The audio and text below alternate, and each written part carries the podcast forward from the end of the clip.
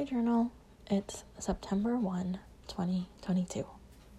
I'm here with another entry so I can tell you one good thing that happened to me today.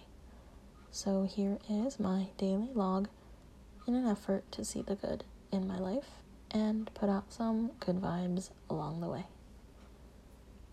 My TV date today was really good.